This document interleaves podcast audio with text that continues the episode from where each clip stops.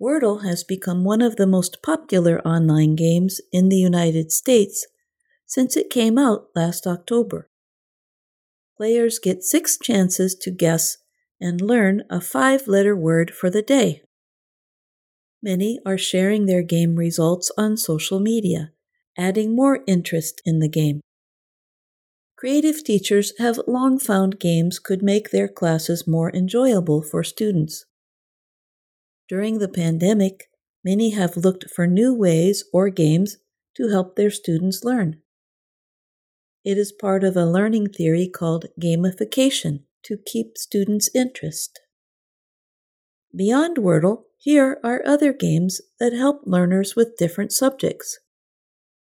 British data scientist Richard Mann of London was talking with his daughter about the popularity of Wordle.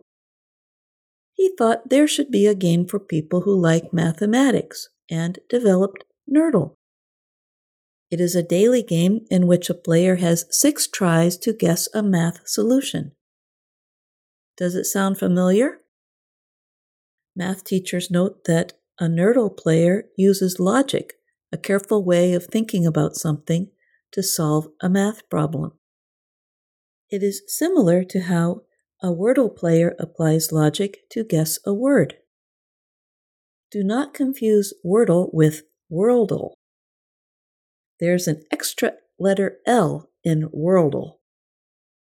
French video game developer Antoine Teuf said he invented Worldle in honor of that word game, Wordle. Players guess a country based on its shape. They get six tries to guess a country based on information about the country. Teuf first shared the game on January 22nd. He said there are 2 million visits a day to the game's page a month later. Teachers of English see word games as a way for students to learn new words. Other word games include Blooket and Flippity. Teachers create quizzes in Blooket similar to the kinds of games students play on mobile devices. They can look at results and see areas that students can improve. In Flippity, teachers can create flashcards, rewards, spelling quizzes, memory games, and word searches from a simple Google spreadsheet. It is also a good tool for students to create their own projects. There are several online services that teachers could use to gamify learning. They include Kahoot, Quizlet, Quizizz, and Nearpod. All of them gamify learning by creating competition among learners while reviewing the content presented by teachers.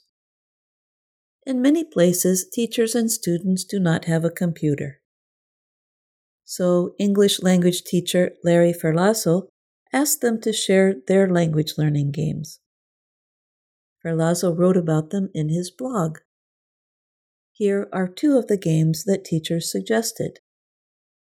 Danielle Horn teaches at Helena College in Glen Forrest, Western Australia.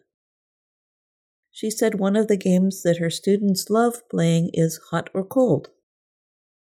In Hot or Cold, students hide something in the classroom while a student or searcher is waiting outside. The students then say a word, phrase, or sentence.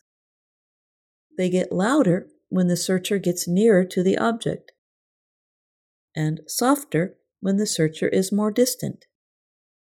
Horn said to be prepared for quite a bit of noise, though. Eva Pors is a Danish high school teacher. Her students play questions and answers to learn new words or vocabulary. Pors writes words or phrases on small pieces of paper and divides students into groups of four. Within a group, student A picks a piece of paper with a word or phrase on it and asks questions that will make student B say the exact word or phrase on the paper. For example, with the word milk, Student A would ask, What do you put on your cereal in the morning? Student B has one minute to try to answer as many words or phrases as possible. The other two students in the group will then take over for one minute. and the team with the most correct guesses wins the game. I'm Jill Robbins.